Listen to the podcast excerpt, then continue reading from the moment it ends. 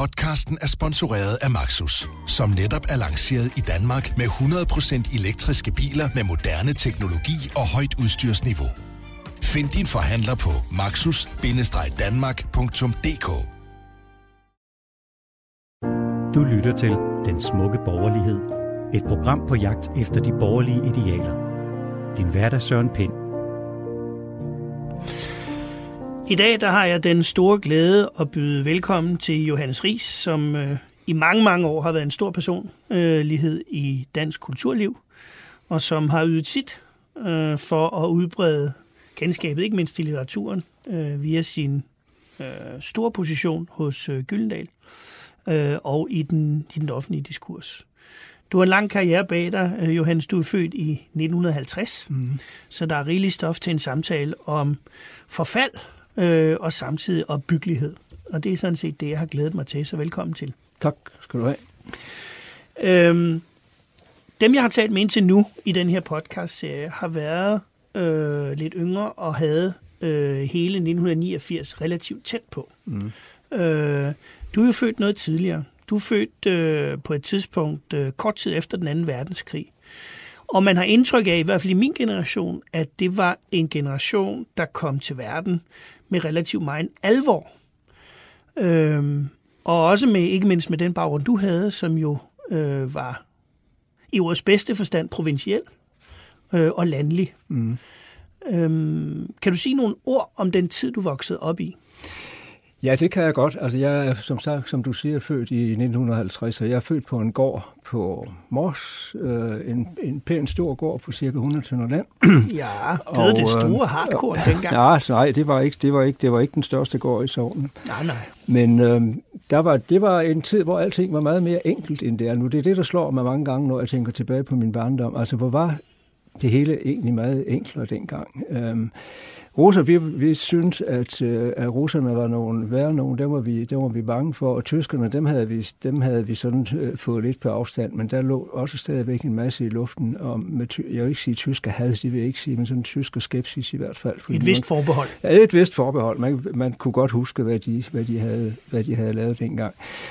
Øhm, og så var der jo, når man voksede op i, på en gård på Mors, øh, så voksede man jo op blandt venstrefolk, og, og venstrefolk, de har altid haft sin vis skepsis over for staten. Øh, men staten skulle man holde sig på afstand fra. Den ville ikke en noget godt, og øh, man skulle i hvert fald sørge for at kunne klare sig selv. Altså det der med at blive afhængig af andre, det stod for, for venstrebønder som det værste, de kunne forestille sig, tror jeg. Øh, og det gav jo også, det gav jo også en... Øh, vil ikke sige stands hovmod, men noget, noget der mm. lignede det. Altså man, man, føles, man, man følte jo virkelig i fuld alvor, at, at landbruget var, var det førende erhverv, og man, man førte sig frem med en vis øh, selvfølelse. Øh, og der var, bønderne var agtet. Øh, øh, der var ikke noget, der hed øh, miljøsvineri og dyrplageri osv., som det ellers sviger øh, med i luften nu over for, over for bønderne. Så det var, det, var meget, det var meget enkelt. Men jeg har besluttet, at jeg i dag ikke vil sidde og være en sur gammel mand. Nej, øh, og det, det synes jeg det, det må ikke, vi, det, det, det, må vi, det må vi simpelthen bekæmpe med næb og klør. Ja. Og jeg gider heller ikke være forarvet. Det vil jeg også gerne, meget gerne. Du må tage mig i det, hvis jeg begynder at lyde forarvet. For forarvelse er, er sådan en lidt ynkelig og afmægtig følelse, som man ikke kan, kan bruge til så forfærdeligt meget. Men jeg vil gerne fastholde det der med, at tingene var enklere dengang. Mm. Og, og folk... Øh, det er også noget, jeg har talt med, med, med mange om, med mine jævnaldrende, og også med, med, vores, med vores børn. Altså, der var altså ikke så meget tid til at gå og gruble og tænke og teoretisere om tingene. Man, man, man stod op om morgenen, man stod tidligt op, og så gik man i marken eller i stallen, og så arbejdede man indtil, uh, indtil det var aften. Der var altså, en vores, gerning. Der var simpelthen en gerning, der, og, og, og folk sled og slæbte jo fra, fra morgen mm. til aften en gang. Typisk så ville man stå op ved sekstiden, og så fik man morgenmad klokken syv, så fik man kaffe klokken halv 10, så fik man øh, middagsmad, det fik man midt på dagen, det fik man klokken 12, så var der, kaffe, så var der kaffepause klokken 3 igen, og så spiste man aftensmad klokken halv 7. Og så gik man tidligt Og så gik man tidligt i seng. Det var min bedste faktisk tilværelse, ja, skrev det. Ja, men det er, jo, det, er jo den, det er jo den livsform, jeg kendte, mm. og jeg tilhører jo absolut den sidste øh, generation, der har prøvet det der. For det hele begyndte jo at gå i opløsning der omkring 1960. Altså det er der, flugten fra land til by virkelig tager fat, og det bliver svært at få kvalificeret folk på gårdene. Øh, folk vil ikke mere finde sig i, lønningerne var ikke kæmpe store heller. Mm-hmm. Og, øhm, ja, fordi bag, lige bag ved det samfund, du beskriver, var ja. der jo ikke, man tjente jo ikke ret mange penge. Nej, men det var der her, det var jo ikke noget, man, man, man jamrede over. Mm-hmm. Altså, der var, det var der bare var, sådan. Der var, det var bare sådan. Mm. Og det er det, altså vi er blevet vendt til, at ting kan være anderledes nu, og Gud skal takke og lov for, at den drift har været i mennesker altid, men, men jeg kan ikke huske den utilfredshed øh, og den øh, bitterhed og den forurettelse, jeg synes præger øh, vores tid øh, nu i, i alt for høj grad. Men det har vel egentlig også noget med at gøre, at man har glemt mange af de ting, du beskriver. Ja, ja. Hvor lidt de egentlig havde. Ja, ja. Det er, det er fuldstændig rigtigt, og det behøver man jo ikke at glemme, fordi det er altså beskrevet i den danske litteratur ned i mindste detalje. Vi har jo en, en litteratur, øh, ikke mindst op for den egen, hvor jeg stammer fra, som i detalje beskriver, hvordan livet på landet øh, var dengang. Så hvis man er interesseret i at se, hvordan en helt anden livsform øh, har været for kun... Øh, 60-70 år siden, jamen så, så prøv at læse nogle af, nogle af de beretninger, der, der er skrevet om livet på landet dengang. Hans Edvard Nørgaard Nielsen redegør jo glimrende for de skift, du Ja, det gør han, og han er jo en af dem, som, øh, som gav mig noget at spekulere på, ja. øh, da jeg læste hans bøger, fordi som sagt, så kommer jeg fra det her sådan velaflagt øh, ja. venstrebund. Det gjorde han knap så meget. Det gjorde han knap så meget, kan man roligt sige. Og han gav nogle beskrivelser af, hvordan det kunne føles at, at komme rundt på de bøllergårde, øh, hvis man kom fra, fra et hjem, som, som, hvor der slet ikke var noget at slå til side med, og hvor der også var en, en vis ringagt og, og foragt over for, over for, for faren jo. Ja. Det, du havner i, er jo sådan set eftertiden fra den anden verdenskrig, ja. øh, med den alvor, som var efterladt. Ja, det er heretikatiden. Jeg er født lige ind, ind, ind i ja, du, det er du jo, ja, det er ja, du faktisk. Ja. Og, og du er født ind i den alvor, som var, ja. landet havde været besat. Det var der en ganske klar erindring om. Mm. Og så går tiden jo, og det mm. skifte, du beskriver, sker. Og så begynder de store ideologier at melde sig igen. Ja, ja. Det er som om, sådan som jeg i hvert fald opfatter, det tager en lille pause et eller andet sted i 50'erne, ja. men så tager det ved. Ja. Øh, og så begynder bekymringen at vokse. Ja. Og jeg ved ikke, hvordan man som voksen altså oplevede den der angst for udsættelsen, som vi i høj grad oplevede i min generation. Mm.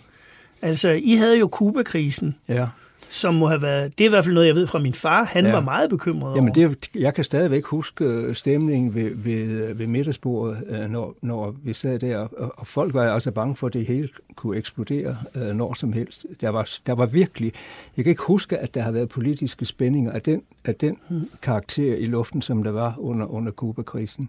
Der, der, og der kom det der, den der russer, frygt og russers skræk, den kom altså virkelig op i... Øh, og, det, og det, var vel, det var vel en forandring? Altså, før var det bekymring, ja. pludselig blev det jo angst, ja, eller hvad? Ja, ja.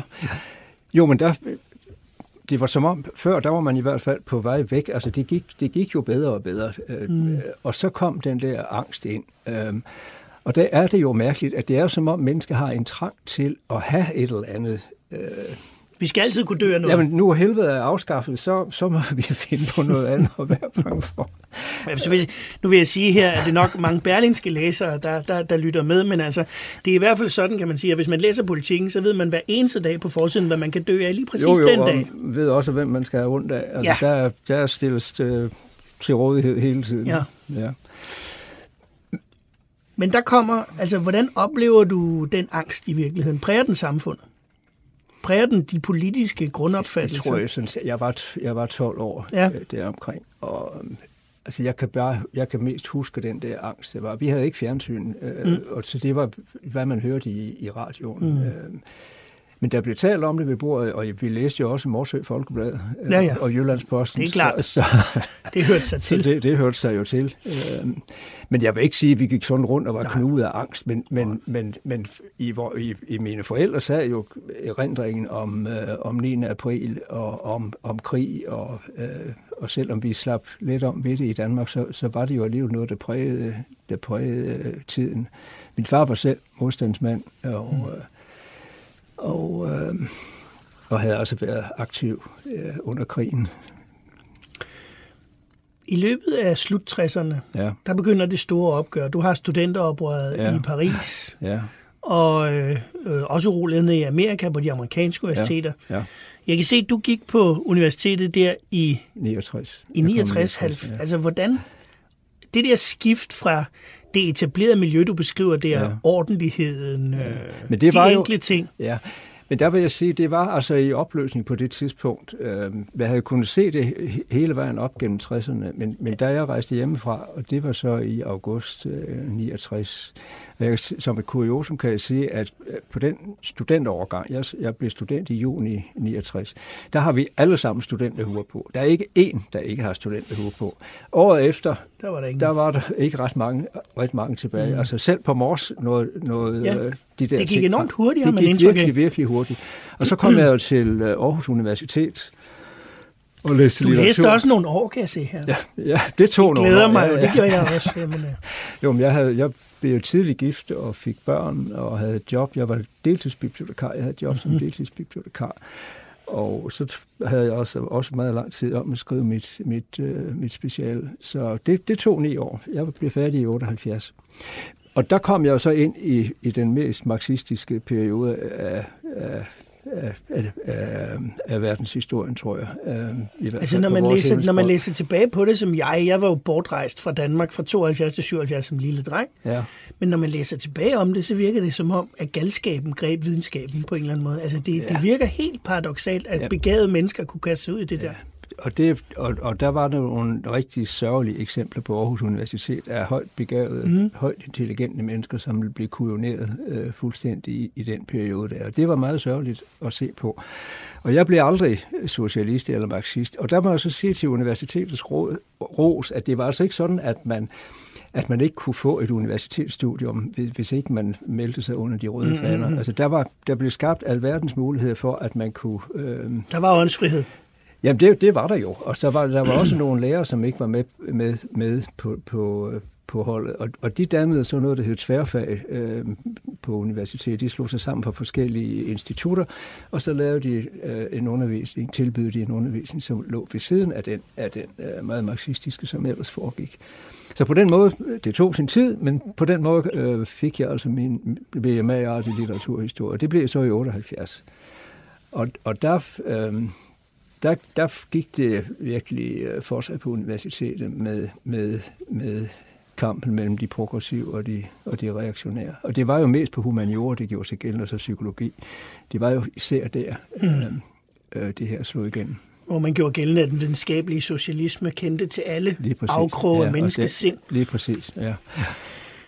Det var også de store marchers tid, mm. øh, og gradvist, og det virkede også politisk, som om kaos var sluppet løs. I Vesten, der fik Ja. ja. vi øh, Watergate, ikke mindst, men altså, Ja. vi havde jo i Danmark, havde vi talrige regeringsskift, vi havde jordskredsvalg, Ja, ja. der var Ja. alt muligt, der foregik. Og så det, det, der især skete, dengang, det var, jo, det var jo det autoritetstab, som vi stadigvæk... øh, Ja, det var vel i de år, det rigtige Jamen, det er jo der, det virkelig slår igennem. Ja.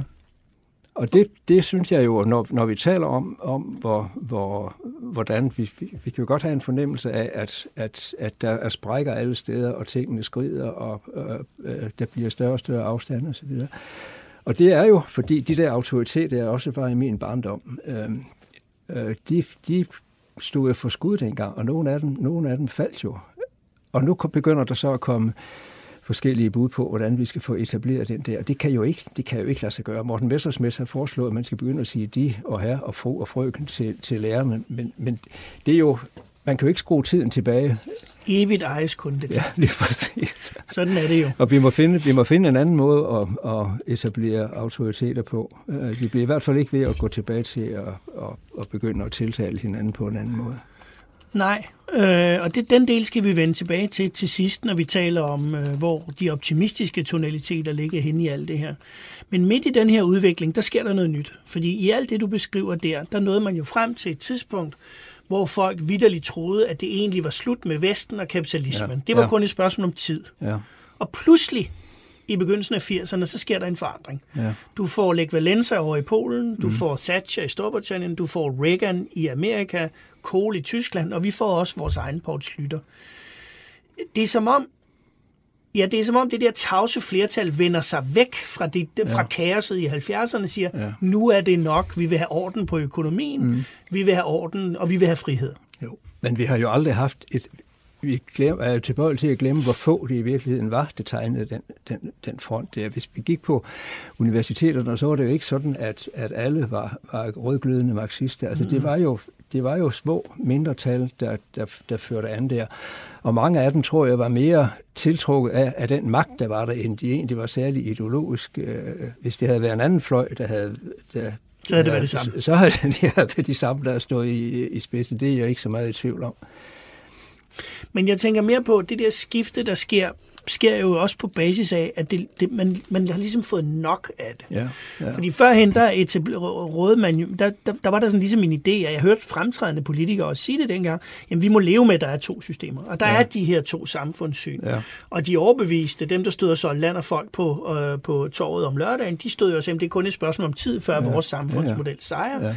Og man havde men så pludselig, så, så, så valgte man fra sig, nej, der, kan ikke, der skal ikke være to systemer. Ja der skal faktisk være et. Altså, ja. vi bliver nødt til at vinde det her. Ja. Og det blev jo også farligt. Altså, folk blev bange igen. Ja. Rigtig bange. Ja.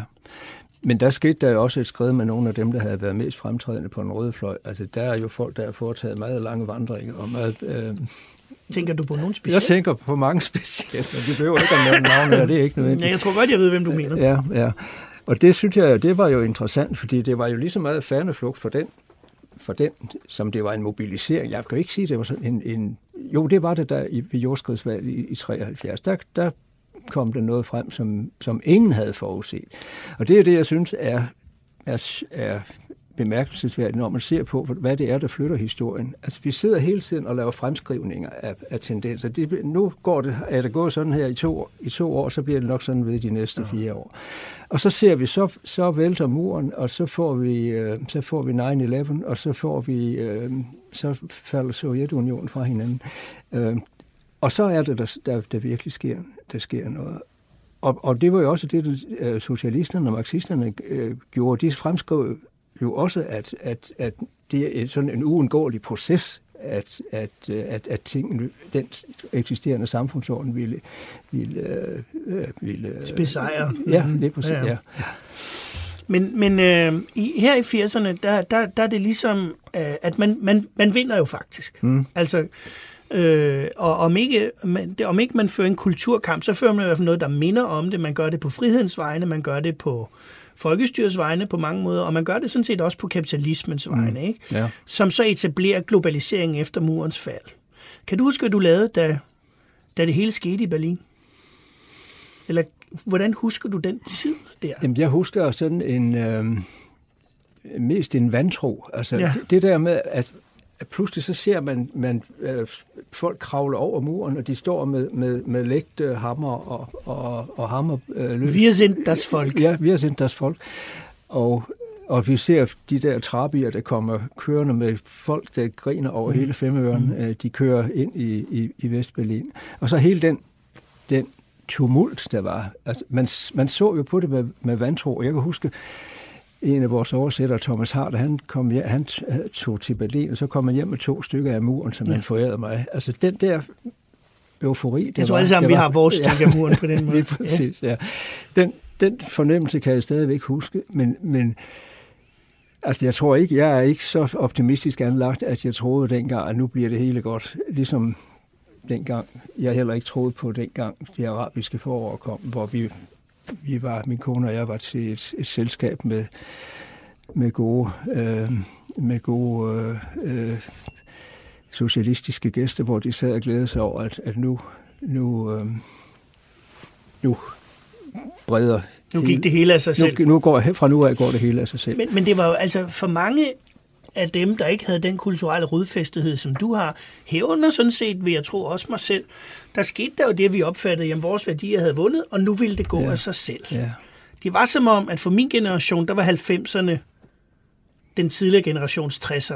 Altså, ja, at ja. man havde sådan en tro på, at frihed og folkestyre og markedsøkonomi og menneskerettigheder ja, ja. ville blande sig i en stor fredelig færden, ja. og alle ville egentlig være glade. Ja, fordi vi gik og bildte os selv ind, at ude i den store verden, der, der, der, der gik de kun og ventede på at få det, ligesom ja, vi havde det. Ja. Og det var jo altså en naivitet uden, uden, øh, uden lige. Og, og der, i den i løset af den, eller i skyggen af den, der bliver der truffet fatale beslutninger øh, rundt omkring. Der bliver sat krig i gang, og der bliver sat, der bliver sat øh, bevægelser i gang, som, som jo ikke førte noget godt med sig.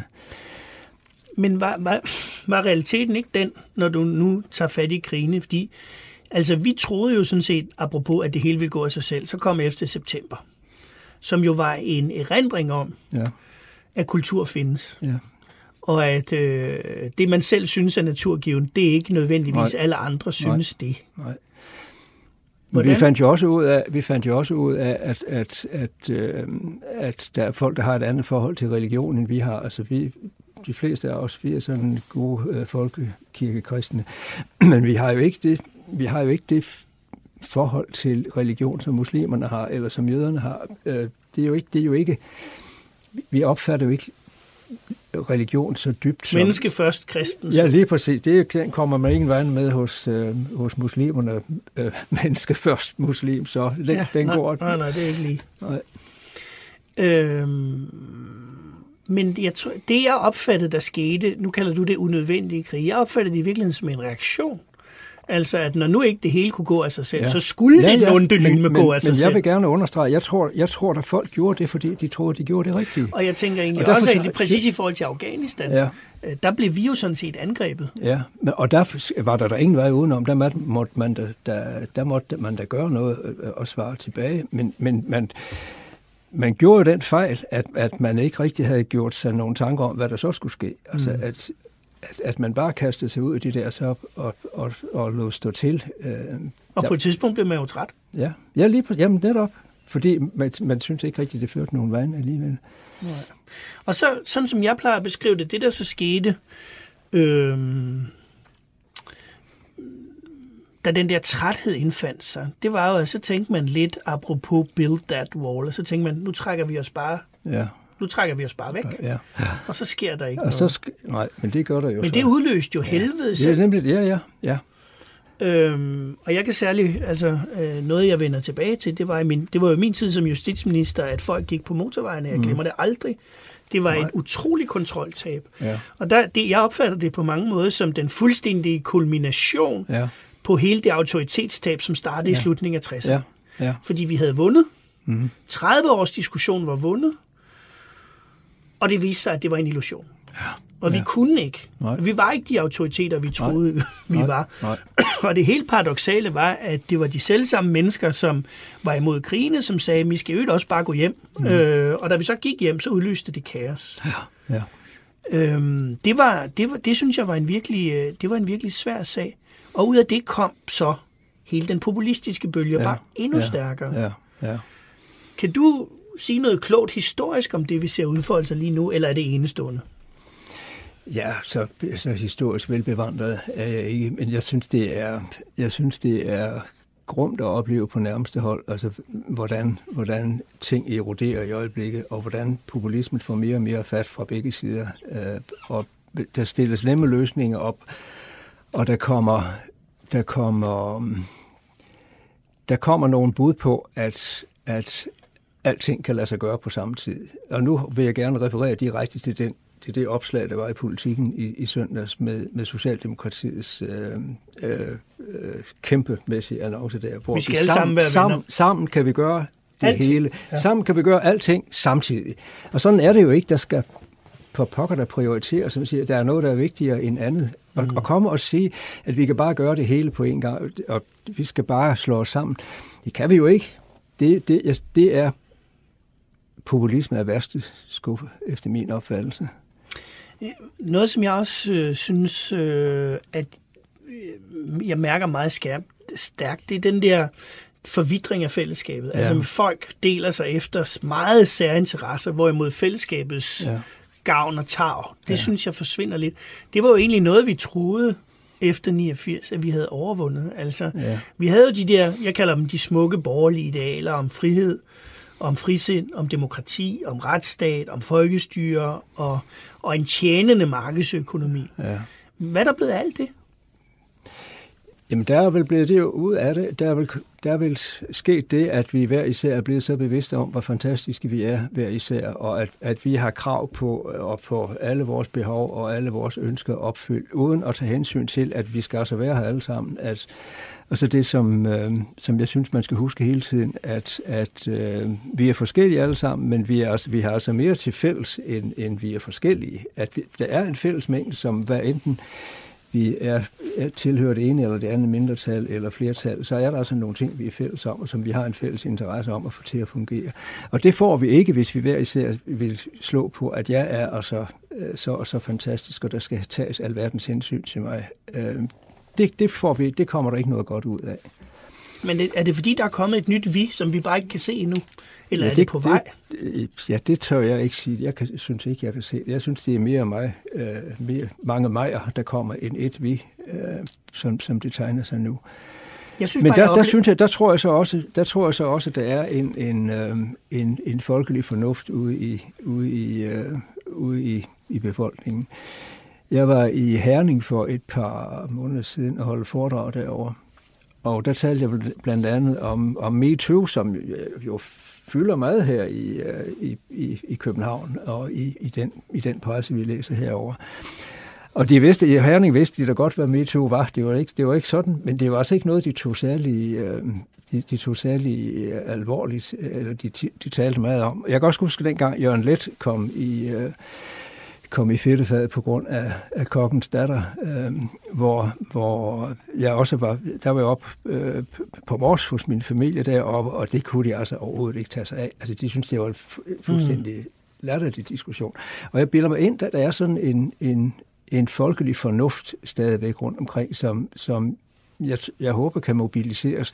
Jeg håber bare ikke, den skrider ud til nogle af siderne, sådan som man mm. kan være bange for, sådan som, som billedet tegner sig i øjeblikket. Jeg tror, man prøvede det sidste gang. Altså, der var jo 21 procent, der stemte på Dansk Folkeparti. Ja. Det er ligesom, det, det, ja, det, er, lige... det, er, det er, ja.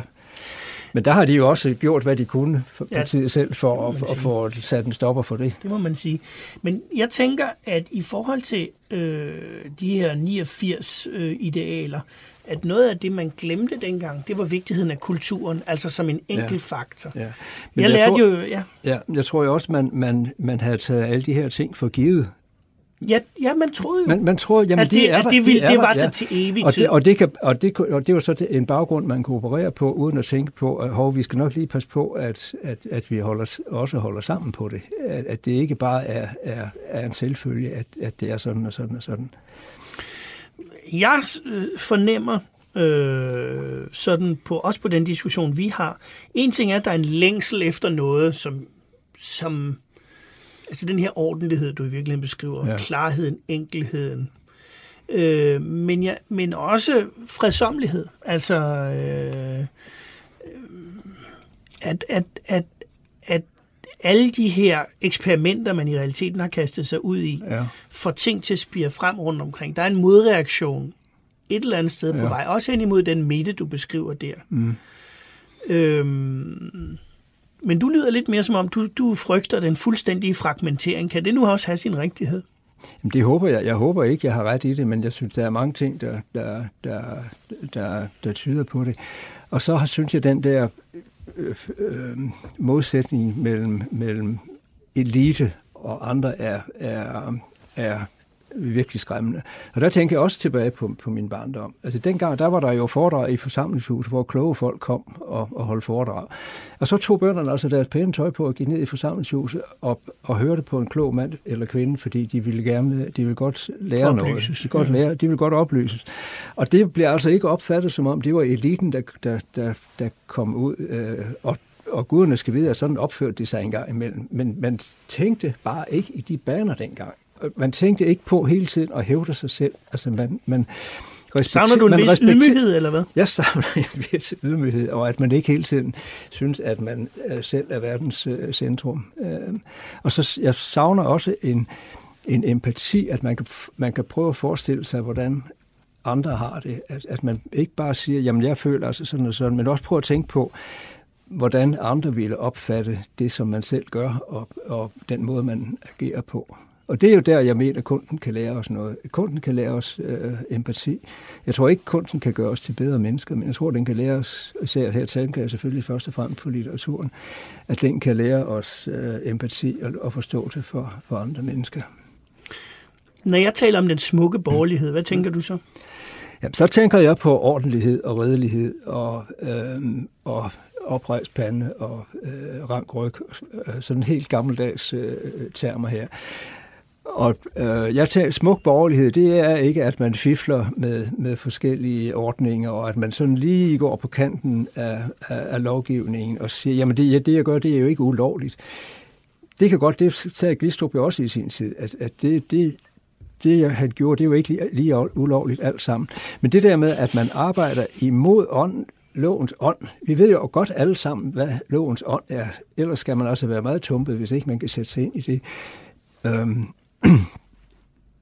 Det ville jeg ønske, at, at der var en større respekt for, og at man ikke hele tiden tænker, går den, så går den. Øhm.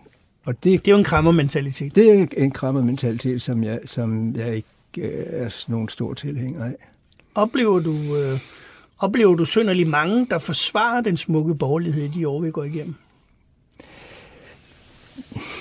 Nej, altså Ben Bløttenkov sagde jo, at man skulle ikke lave en skønhedskonkurrence ud, ud af, af borgerlighed, og det slog mig egentlig lidt.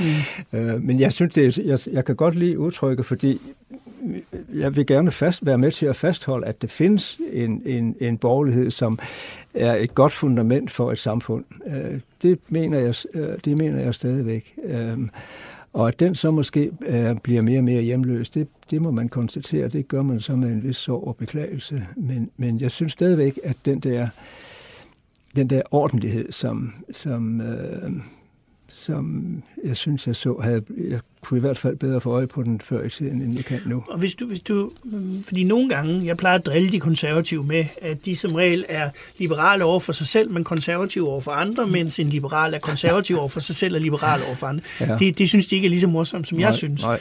Men, men, men det er jo mest fordi, jeg synes nogle gange, så bliver fra, altså ordentlighed kan let blive til en frase. Ja, ja. Hvis du skal, altså kan du måske i virkeligheden så vil jeg måske snart bede dig om at definere en, en, en borgerlig dyd, fordi jeg har samlet borgerlige dyder op fra mine deltagere. Min hensigt ja. er så til sidst at samle dem ja. sammen til et, større skrift om det. Ja. Hvis du skal nævne en borgerlig dyd, som, som, som ligger lidt ud over frasen, hvad vil du så sige? Jamen, jeg synes, det er svært at komme op på den anden side af, af, af, af frasen her, men jeg synes jo, den der... Øh, ja, et ord som retligende kan jeg også mm. godt lide. Øh, ja. og, øh, det er jo det der med, at man skal kunne stole på det. Det var det, min... min øh, Her står det, jeg. Ja, nej, men også, også det der med, at, at man kan, kan, kan stole på en. Øh, det, kan jo, det belærte min far og, og min mor mig altid om, at hvis du lyver for folk, så tror de ikke på dig næste gang. Du skal bare lyve én gang. Så siger de næste gang, de møder dig, kan vi nu stole på det, Johannes siger her. Og, og det er meget, meget elementært, og det er også fraseagtigt. Men, men jeg tror faktisk, det er en, gro, en god øh, grundstamme, det der med, at man at man, at man skal øh, jamen, opføre sig ordentligt. Øh, jeg og, og det er jo det, det, er jo det, jeg synes, det er det, jeg synes, er, der mangler, som det må være et grundlag for en civilisation, det er, at, at man kan stole på, på hinanden, at, at, at der ikke øh, fifles og, øh, og, og fuskes. Øh, jeg det, det, det, giver en, en, en, det giver en grim omgangsform. Ja. Jeg snakkede med Flemming Rose, som sagde, at noget af det, der sådan gav tingene langtidsholdbarhed, det var integritet. Jeg synes, ja. det er lidt det, det, du siger. Jamen, det, du kan også kalde det integritet. Øhm, øhm, ja. Altså længslen efter genkendelighed, og at det bliver ved med at være der. Ja, ja. Og det er ordentligt. Ja, ja. Det var en fornøjelse at have dig her, Jens. Tak, tak fordi du kom. Tak. Find alle programmer fra Berlingske i Podcast 24-7-appen, eller hvor du ellers lytter til dine podcasts. Programmet er tilrettelagt af Søren Pind, Pierre Collignon og Mia Svendingsen.